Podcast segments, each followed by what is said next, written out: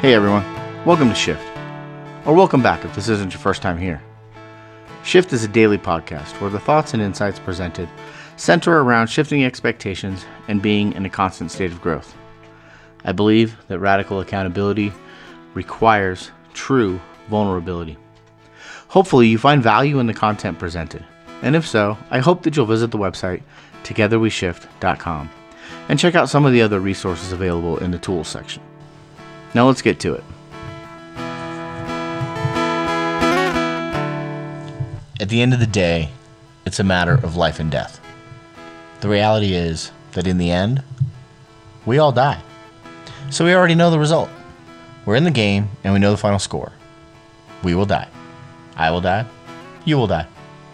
The question becomes then will you live? Sure, by the textbook definition, you have breath in your lungs and your heart is beating, so you are alive. But are you living? I have been inspired to live. I've had a few events in my life, like standing next to my father while we watched my stepmother die, his wife of 30 plus years, his best friend, sitting in a waiting room while my wife had surgery to repair a carotid artery dissection and remove multiple blood clots in her brain not knowing if she would survive or not. These things, they're not tragic per se, but they are traumatic. And experiencing them both has shifted my perception of what it means to live versus being alive.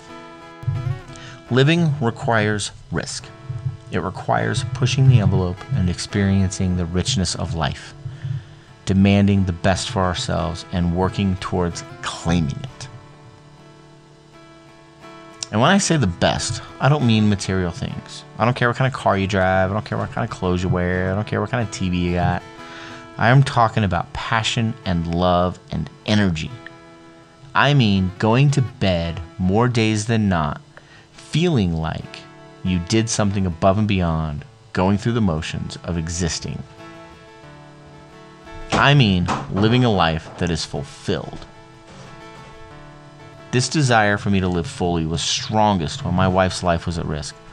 As she was recovering, we were sitting in the front yard and she was struggling emotionally and very much in fear fear of having another stroke, fear of the struggles of recovery, fear of not seeing her kids grow up. So many layers. And I begged her to fight, to remember that while those feelings were real and they felt real, what was actually real was that she was still here, and that as long as she was here, she got to decide between existing in fear and living in safety or living fully and making the most of however many days she had left, whether it was three weeks or 30 years. And it was in that moment that I resolved that I needed to do the same. Neither of us are successful at this every day. And oh my gosh, does it require work. Being intentional in our decisions and our actions. And yeah, you know what? Some days are taken just for rest because rest is a necessary part of the equation. Once you realize that you're going to die, I think it puts a certain sense of urgency on the days that you have. The days are short and the years are long, but we aren't guaranteed any of it. To do the things that you want, to live out your hopes and your dreams that you have, to let go of that which doesn't serve you, and to forgive and to love each day.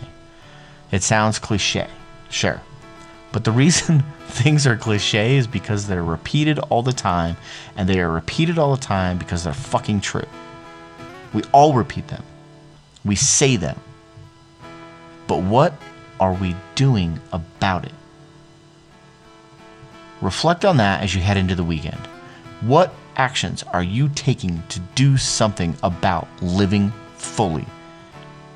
Because you are alive ask yourself if you're living.